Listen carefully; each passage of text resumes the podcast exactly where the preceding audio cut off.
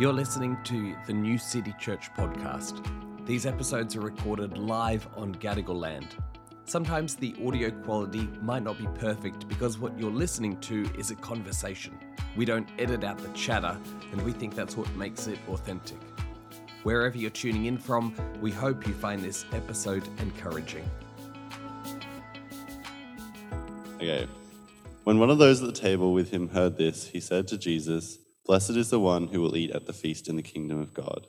Jesus replied, A certain man was preparing a great banquet and invited many guests. At the time of the banquet, he sent his servant to tell those who had been invited, Come, for everything is now ready. But they all alike began to make excuses. The first said, I've just bought a field and I must go and see it. Please excuse me. Another said, I've just bought five yoke of oxen and I'm on my way to try them out. Please excuse me. Still, another said, I just got married, so I can't come. The servant came back and reported this to his master. Then the owner of the house became angry and ordered his servant, Go out and quickly, uh, go out quickly into the streets and alleys of the town and bring in the poor, the crippled, the blind, and the lame. Sir, the servant said, What you ordered has been done, but there is still room. Then the master told his servant, Go out to the roads and country lanes and compel them to come in, so that my house will be full. I'll tell you, not one of those who were invited will get a taste of, yeah, not one of those who were invited will get a taste of my banquet.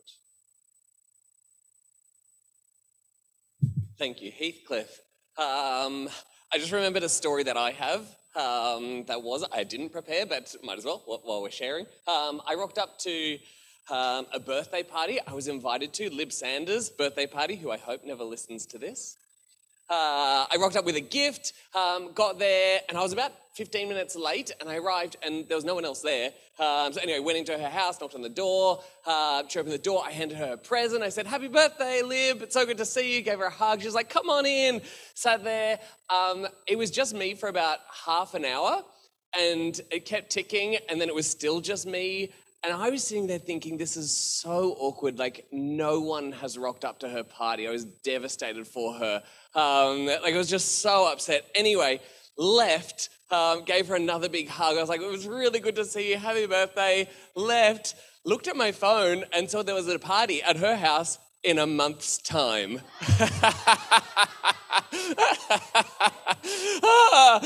I was mortified. Um, Anyway, she was lovely about it, and I think she still doesn't know because that was actually closer to her birthday when I rocked up and gave her her gift. Um, so, anyway, I highly recommend. Um, yeah, she gets two. I rocked up at the next party as though nothing had happened. Yeah. uh, cover. uh, Oh gosh, um, if I haven't met you yet, um, that's my introduction. Uh, my name is Joel. I get to co-pastor alongside Steph, pronounce he, him. Um, it's a joy to be here. We are indeed looking at um, this idea, an outrageously offensive guest list, the scandal of who God lets in. Where I think you can kind of see where this is going. It's like that whole inclusivity thing. Like that's that's where we're heading with this. Um, uh, who has ever had to plan a guest list and really struggled with it? Okay, yeah, yeah. No, I need a show of hands. Yeah. Okay. Um, who uses this method?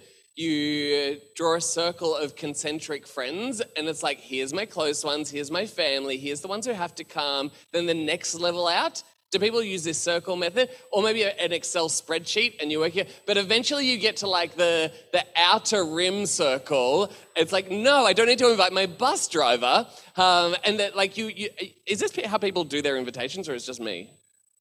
It's just me. Okay, but can you imagine the, the, the, the theory behind it? Like you work your way out. And eventually there's like, but always in the center, there's like one Uncle Jerry who has to be invited. Am I right? Like one, yeah, one, one random family member who has to come, and you're like, oh, it will be really nice if this person wasn't at the party. Um, can I tell you about how uh, we designed our wedding invitation guest list? Uh, it was complicated because my, cons- my family um, there's a bunch of conservatives, bunch of non. I'm not sharing too much. Don't worry. Don't worry. yeah. Um, but eventually, eventually, we narrowed it down to a group of people, and here was the criteria: we didn't want to be there around full of people in a room who didn't like the fact that we were getting married. We did, like we're gay, by the way. Um, so like that's that's that, that, that's the information that you might have needed to know. Um, we, like there were lots of people who weren't weren't a big fan. Anyway, a week out from the wedding, I needed I needed RSVPs. So I messaged somebody, um, Reese, I'm just going to name him. Um, his name was Reese. Um, and he messaged back, Hey Joel, sorry I haven't RSVP'd yet. Still trying to work out if it's appropriate for me to come. Oh, this was a friend who I'd known for many years. Like, we, we, we weren't really close, but you know, in our little concentric circles, he, he'd made the cut. Um, and it was, it was like being stabbed. It was like the, ugh. Um, so I messaged back um, and I, I was typing my message. And as I was typing my message, he messaged back and said, Can I just have a little bit more time? And I'd already typed out my message and I clicked send and I said, It's all good. You're already off the guest list. You've been deleted from the Facebook event. And that was it. That was it. Um, um, I haven't seen him since. Uh, haven't spoken to him. I, like, so I don't know how he ended up. I assume he's going well. Um, but there, there was just this moment of like, oh, he could have been there. If he just said yes, he would have rocked up. Um, and who knows what he would have said. I'm, I'm glad he kind of, you know, process of elimination there, he, he self excluded himself um, by, by value of being a bit slow. But I, um, th- there's this issue, isn't there, with guest lists. This is where I'm heading. Um, hands up if over the next, what's the date today? The 11th. In the next two weeks, uh, hands up if anyone here is going to attend a gathering, family, friends, where there's going to be people who you might not be super comfortable with or who may not be super comfortable with your life choices. ah, yep, there, there's a good stash. There's a good stash. Um, look, there might be one or two who aren't. Um, that's okay. Where we're heading today is um, this. This is a story about inclusion. It's a story of how the gospel, this good news that Jesus brings, this kingdom that Jesus inaugurates, is all encompassing. Like everyone can come in. It's there is no like this door is wide. People are invited, but at the same time, this comes with caveats. And so we're going to park for a week in the caveat section of this parable, and it might be uh, it might be a little hard. For me, it was a bit of a rebuke. Um, and I use that word really I, uh, gently. Like for me, rebuke isn't like I'm going to slap you. It's a, oh, there's probably areas I can do a bit better in. Um, that, that, that's how it's been for me. So that, that's where we're going. Um, uh, I don't think it will be too intense. Uh, but I, I, also want it to sit with us as we go in. Um, because the reality of an all inclusive guest list is that there's going to be people at the party who smell. Yeah? Um, there's going to be people at the party who say awkward things, uh, who uh, are deeply uncomfortable, and who hold wildly opposing views to you. And I'm torn on where the emphasis of this parable should be. Because on the one hand, the emphasis is on you're in. This is for you. And the flip side of that same coin is you're in. And so are they. And you're not allowed to say anything otherwise. They're like they're the two sides of the same coin. And I like I honestly don't know how to sit with that sometimes. So that's where we're wrestling. Does that make sense where we're going? Uh, and I, I, hope it kind of becomes a little bit practical. One of the things that we often speak about here is doing disagreement well, whether that's in church or out of church. We're going to get a little bit practical um, in a couple of things. Um, and I want to set a little bit of context for this parable first. Do, does that make sense of where we're heading? Let's do it. We're good? Okay. If there's, if there's any questions, like throw your hand up. If there's disagreements, throw your hand up. Um, the context of this parable Jesus is having dinner at uh, a Pharisee's house, and there's a bunch of Pharisees in the room. Pharisees get a bad rap, they were the religious leaders. They typically seem to present a more traditional view of religion. Uh, we, we think from kind of historical sources they're a lot more rules based they had elements of grace in there, but they, they stuck to the rigid laws that they had interpreted throughout the Torah, the, the, the Hebrew scriptures. Yeah? Jesus is there, and he's made the party exceptionally awkward. At this point in the gathering, uh, Jesus is that Uncle Jerry. Like, Jesus is the one who is just saying things that are deeply inappropriate and super embarrassing for everyone present. It's the kind of situation where, um, oh, I'm trying to think.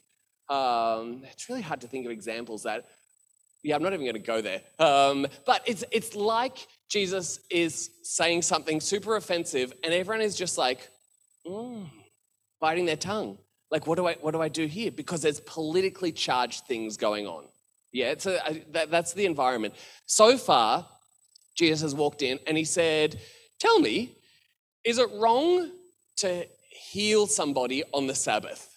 Which we know if you've read, if you've read the Bible, um, and particularly the, the Gospels, that question eventually like sparks the fuse that gets Jesus killed. Like that is that is a touchy question at this point. Is it? And there's silence. And so Jesus goes and heals a guy. And he's like, Yeah, guys, obviously, you're supposed to do good on the Sabbath. So already he's he's shown them up and been like, you guys are really wrong about the way that you view the law. Um, he's then watched them all clamoring for the guest's highest honored seat. Like everyone there is clamoring to, to get to the top. And he absolutely obliterates them. And he says, You guys look like losers. Like you're clamoring for, the, here's a much better way to do it. Rather than go for the top seat, go for the bottom seat, and then the, the host will actually pull you up and in front of everyone honor you. But as it is, you're all just looking really embarrassing. You're like, thanks, Jesus. Uh, appreciate the, the cheers. Um, and finally, um, he, he's then criticized the guest list. Um, and uh, he, he's told them, look, if you're going to throw a party, you people who think that you're into good, like you, you people who the Pharisees genuinely think you're into social justice, like you guys are the ones championing the rights of the poor, you're the religious. Uh, if you're going to throw a party, don't invite all these rich folk. Like, what, what are you doing? Um, invite the poor. Invite those people who will never be able to repay you, and then I'll like, and then I'll know that you're a good person. And you can imagine the host just like, oh, okay, um, that's where we're at. Like, Jesus is the one who's dropping these truth bombs that are wildly offensive. And that's when he tells this story. That, that, that's the context of the parable that we're in. And so, for most of us, we read this as this wonderful story of uh, inclusion, don't we? Um, because so many of us have spent so long not being invited to the party or being told that we're not allowed within the presence of Jesus.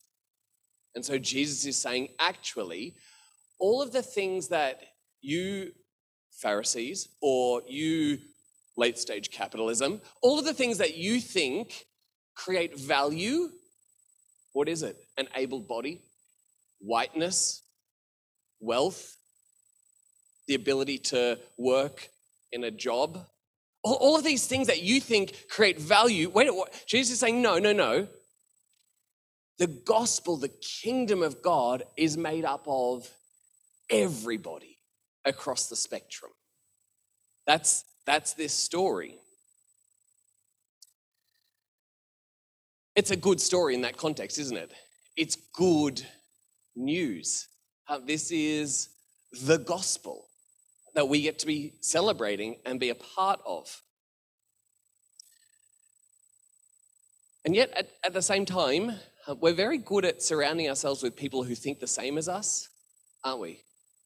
Um, it's called the homogenous unit principle. Uh, we, we typically flock towards those who are, you know, see the world in a, a similar way to us. At this party, you don't get that option because you, wherever you are, educated, you're sitting across the corridor, across this table from somebody who is a peasant. You, Pharisee, You're sitting across the table from someone who is a Sadducee. That like was a religious nerd joke, and no, like there was nothing. Um, uh, uh, you Republican are sitting across the table from you Democrat, Liberal, Labor, climate change denier, climate activist.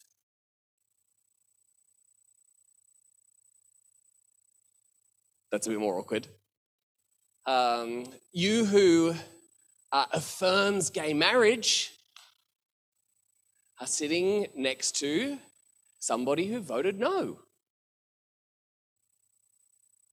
Even that, like that gets my heart racing. Um, and and somehow we need to sit in that space and be able to turn to them and say, you pass the sweet potato? Like we, we need to be able to be in that space. Yeah. This is like this is the hard truth of this parable, I think. This is this is the flip side of that, that joy and that hope and that like that inclusivity. It's inclusivity, but it's bigger. Uh, I um, well, one of my roles is as a social worker. Um, and one of the things that social workers get a lot of training in is working in difference uh, working with people who are polar opposites to us and having kind of, we call it unconditional positive regard. It's a, it's a great term, isn't it? Um, well, I, am going to share uh, four, four strategies that I use a lot in my professional world and that I teach uh, emerging social workers to, to use to think through. Um, and then I'm going to invite you to add any more, any, any other ways that, that you use to love well to sit in that space at this feast when there are people who are different, people who see the world from a different perspective. Um, now, I'm very aware that in all of this, there's also people who are harmful. I haven't forgotten that at all. So we, we will come to that. Um, so the, yeah, just want to flag that. Um, so he, he, here's my four concepts that I just want to drag out and, and wrestle with and um, uh, open the floor for, for more. The first one, we've got, um, we've got them up here. The first one is know your worth. Know your worth. That's where the emphasis is there. Um, I remember when I, uh, when I first started out at Bible college, um, if I uh, if I ever didn't know a verse or a reference, I remember feeling so insecure and so embarrassed um, and so ashamed. And then whenever somebody would say a verse or like quote scripture, I'd just be like, whatever, like you're such a show off. Like I just, and I, I, like it was just this instant reaction where I was like, you are. But then when it came to me, I was like, I need to do better. I need to.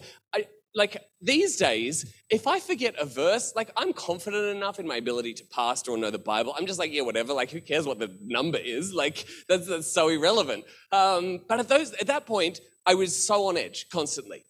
Another example: um, when I first came out, um, if anybody looked at me sideways and I thought they know that I'm gay, I would just shrink into my shell. Like it was just, but then gradually, I got to the point, I remember discovering one day, oh, I'm actually really proud of the fact that I'm gay. And like, I wouldn't actually want to be different because I love this part about me. Like, I remember realizing that. And now, if somebody says something that is homophobic at me, like, it just, it slips off it's wonderful because I get I got to the and I can tr- track that a little bit of like oh no like I'm really secure in like in my own worth and I, I don't respond in the way that I used to. Um, another example, I I have recently kind of moved into academia and I'm still kind of finding my feet. Um, the other day I wrote an email out to to the whole team and I accidentally didn't I, I forgot to cite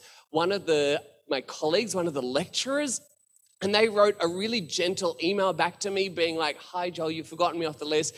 I melted, and all of a sudden, I just like all of the feedback came back to me. I was like, Yeah, well, one of the students told me that you weren't a very good lecturer. I didn't say that to her, but that was my first response. I was like, oh, now the honest truth is I am very insecure in academia. Like I am, I am not comfortable there at all. And I'm, I'm clamoring and trying to do my bit, but I just, like my reactions, I know are out of a place there of me not being sure that I belong there. I've got this imposter syndrome, just like ding, ding, ding, ding in the back of my mind. Um, now, most, most visceral reactions that we have are when we feel like we don't have power in a situation, in, in situations like that. And uh, so much power that people have over us, we give them. Uh, we give them because we care about their opinion. Yeah? And uh, this is a complex terrain, but I know for me, as I become more secure, I'm able to listen to other people's opinions and say, sure, that's your opinion. I think differently. Yeah? If I am having an emotional, immediate reaction that is something personal, that's when I'm likely to lash out. Yeah? So, one of the things we teach young social workers is be confident in your practice, know your theory, um, so that when someone comes up with a different view, you're able to just sit there and listen. So, knowing your worth becomes foundational. Um, uh, the second one is spelt incorrectly.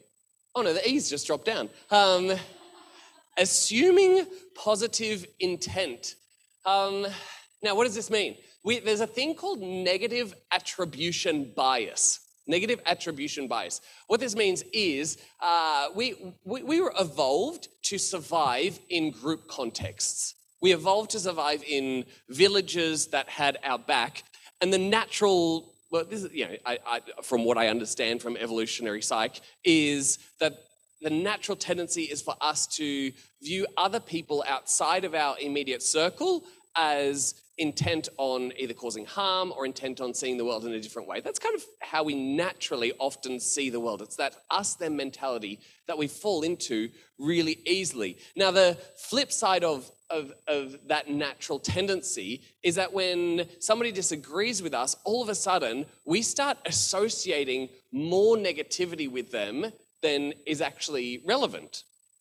That's just like a, a psychological phenomenon, this, this negative attribution bias. So, for example, somebody says um, at a party they, they don't believe in climate change.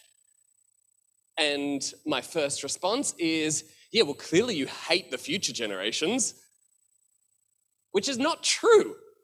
Like, they, they don't hate the future generations. Yeah? Well, let me, let me give another example. Um, somebody might say, Something like um, increasing Centrelink is just catering to the dole bludgers. Yeah? And my first reaction so far is uh, well, they're just selfish bastards who want to see people suffer. That's a negative attribution bias. That's just, it clocks in. Um, I'm sending my kid to a Christian school because I want them to grow up with Christian values. My negative attribution bias says, oh, you're just scared of the queers. You're just a, you're a coward. Yeah? Um, they believe marriage is between a man and a woman. Well, clearly their, their souls are so full of hatred that all they want is to see me burn. Like, does that, does that make sense? Like, we, we project more negativity than is present and so the, the counter to that is to assume positive intent. It's actually to say, okay, well, what is it that has got you to this point? What is it that you value that has landed you in this position? So, for example, for somebody who is skeptical of climate science, they might value just not they, they might value consistency. They might be scared of change. They might value science that is laid out in a specific way. They might have a long history often intergenerational, of not being able to trust science. And so they value their safety, and because science has hurt them in the past, they can't make that leap. Uh, for somebody who uh, is against increasing Centrelink, they might value good transparency in the way tax is used. And let's face it, our governments haven't done a spectacular job of that. And so th- they can actually see what is transparent when, when they use their money. And so when it just disappears into the abyss, they, they value transparency. And that's a really good thing. So, what I'm saying, this negative attribution bias, it's there. Assuming positive intent is important. And kind of flowing on from that, I'm getting into lecture mode here because this is what I, this is what I do. I uh, like I, this is uh, the the theory behind some of the stuff I love. The next one along from that is uh, people are systems. People are parts of systems. Know what you're fighting and reserve your anger for that. People are part of systems. Know what you're fighting and reserve your anger for that. So, the next slide this is Bronfenbrenner's, Bronfenbrenner's ecological systems theory in a diagram. Um, this is how I, can see Elkie nodding. We like Elkie has had this drummed into her. Um, this is uh, kind of a core social work perspective that we use. In the center, you have your individual, and they have kind of inherent things that are there about them their sex, their gender, age, health, uh, DNA. There's, there's things that are immutable around them, you have their microsystem. So their, their, their family, religious institutions, New City Church, what health systems they're able to access easily, their peers. Um, around that, you have their mesosystem, and that is kind of that next level. So they're institutions that they might be involved in, but aren't particularly uh, pertinent to everyday life, but they're present. Outside of that, you have their exosystem, and they're systems that the person may never interact with directly necessarily, but are present within the broader world that have really powerful implications for them. Um, and your macro system, which is uh, attitudes and uh, ideologies of the culture that they find themselves in. Now, the reason I showed this is because every single one of those layers has a huge impact on the micro. Every single one of those layers is constantly feeding in and out and shaping the worldview of any given individual. And so when it comes to me sitting across the, the table from my auntie, I'm not just seeing my auntie, I'm speaking to somebody who has been raised in this macro system, who has been fed an ideology through the exosystem, who has gone through schooling within a certain meso and microsystem.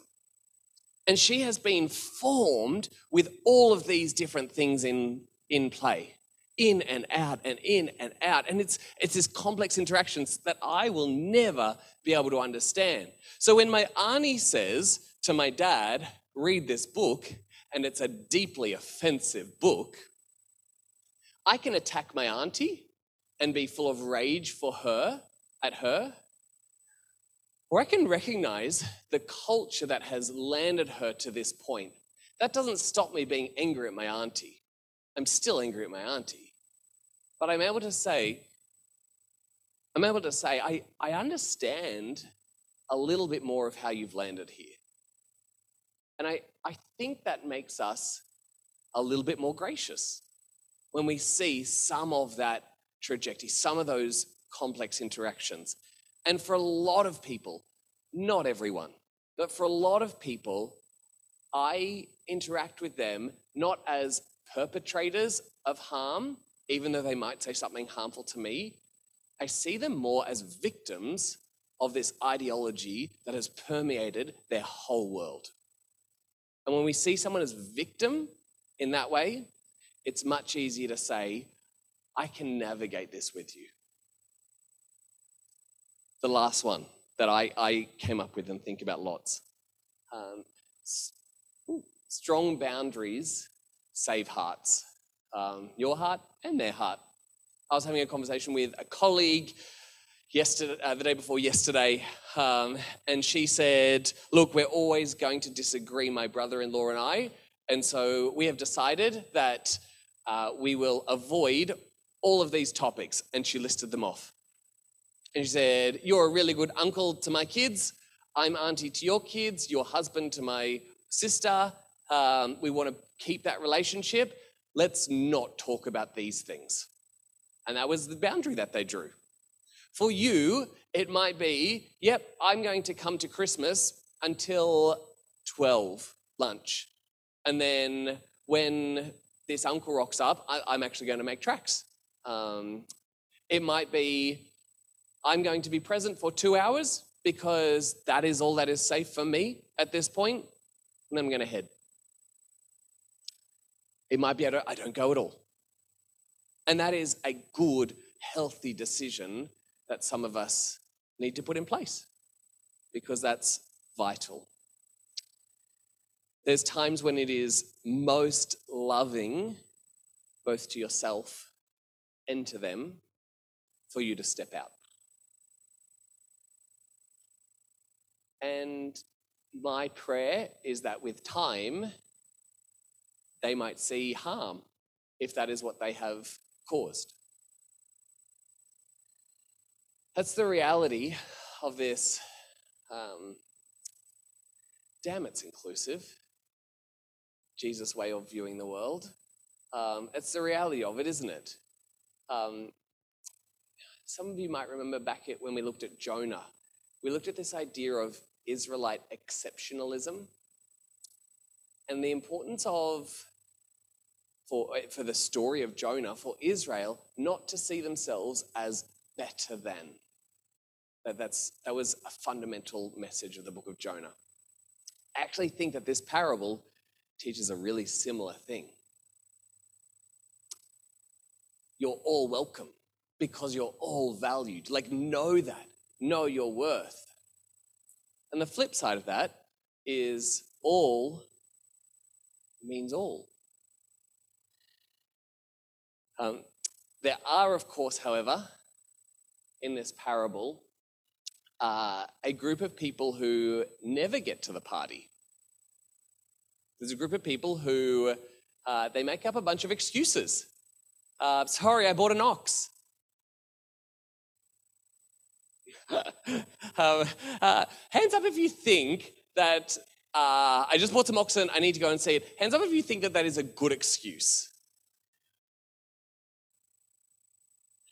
Yeah, okay. Hey, hey, what about I just got married? Do you, like, do you reckon that's a good excuse?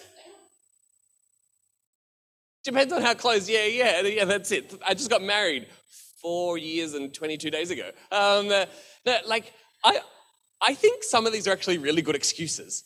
Um, they're good excuses, I tend to think. But at the end of the day, um, it doesn't really matter whether they're good or, good or not excuses. The reality is they, they didn't want to be part of the party.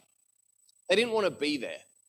And uh, there's, I think, this underlying message that Jesus is bringing that I think drops a truth bomb for the Pharisees. Uh, and so here's for me my two takeaways about this feast Jesus throws as the kingdom of God. And this is what we're thinking about in Advent as we lead up towards Christmas. This is Jesus bringing in the kingdom. This is Jesus saying, Yes, you're welcome. You get to be a part of it. There's, there's, two, um, there's two kind of key messages that I take away, and they're on this next slide. The first one is don't miss out.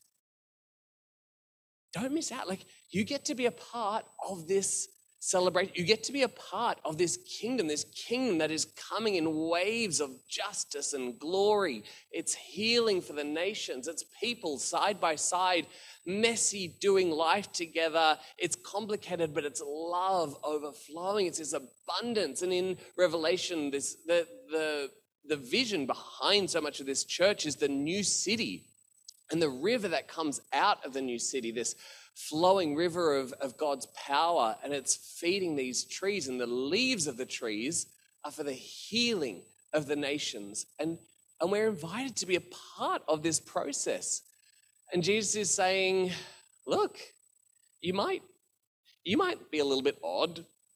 Um, you might not quite fit in. Um, you're probably not a Pharisee. You're not an important religious leader. It doesn't matter. You get to be a part of it. Join in. Um, for me, that is core to this. And the flip side of that is the next one. Don't you dare withhold this invitation from anyone, Pharisees. Um, now, many of us have experienced that, that withholding of the invitation. And for me, there is this Schadenfreude, this experience of deep happiness that Jesus says to the people who kicked me out of the party, you don't get to be a part of it. Oh, that feels bad even saying it. uh, Jesus' words, not mine. Uh, but Jesus says, uh, if, you, if you're going to be a part, part of the party, join. You're in.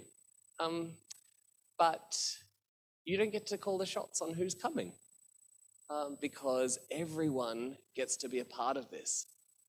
And that is, uh, I, I think that is what NCC, you, you guys are embodying so beautifully on so many fronts. Um, what I see when I look at New City Church and the people who just rock up and are part of this is a group of people who have said, yeah, I want to be I want to be part of this party. And I'm not quite sure what it looks like yet. Like, still, I'm trying to work out what, what this French food is, but it's still good and I'm a part of it and it feels nice being here.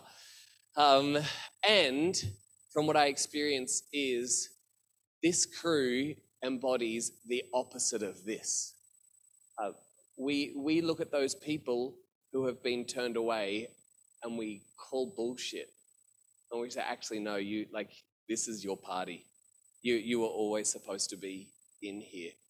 Um, and that is holy, holy, holy work that we get to be a part of. Yeah. Can I pray for us? Let me pray. Um, God, we thank you that you have thrown open the doors of this party, that this feast is held that we can come and be a part of. And with all of our quirks, with all of our sin, with all of our confusion and uncertainty, we can still waltz in. And you invite us as guests. God, we long to be people who who show other people that this party is good. May we never block the door. And God, in this party, there are all sorts of people. People that we perhaps don't know how to get along with, um, and people that have caused harm. And God, in that, we're called to show love. Help us to show love in ways that bring healing for us and for them. Help us to know when to step away. Help us to know when to step further in to conversation. Thank you, God, that this party is remarkable and we get to be a part of it. Amen.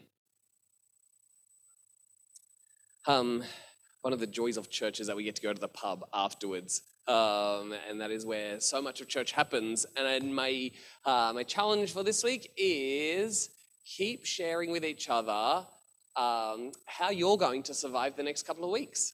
Um, what does that mean for you? Can I get a show of hands again? Who in the next couple of weeks has to be with a family or a friend group that is perhaps less comfortable than you'd like? Show of hands. Um, there, there's the people that we want to encourage uh, and get alongside tonight and say, hey, this is what I'm doing. Uh, can I flick you a t- text on Christmas afternoon just to check in, see how you're tracking? Um, that might be something that, yeah, is just healing for this community. Uh, I think that's all from me.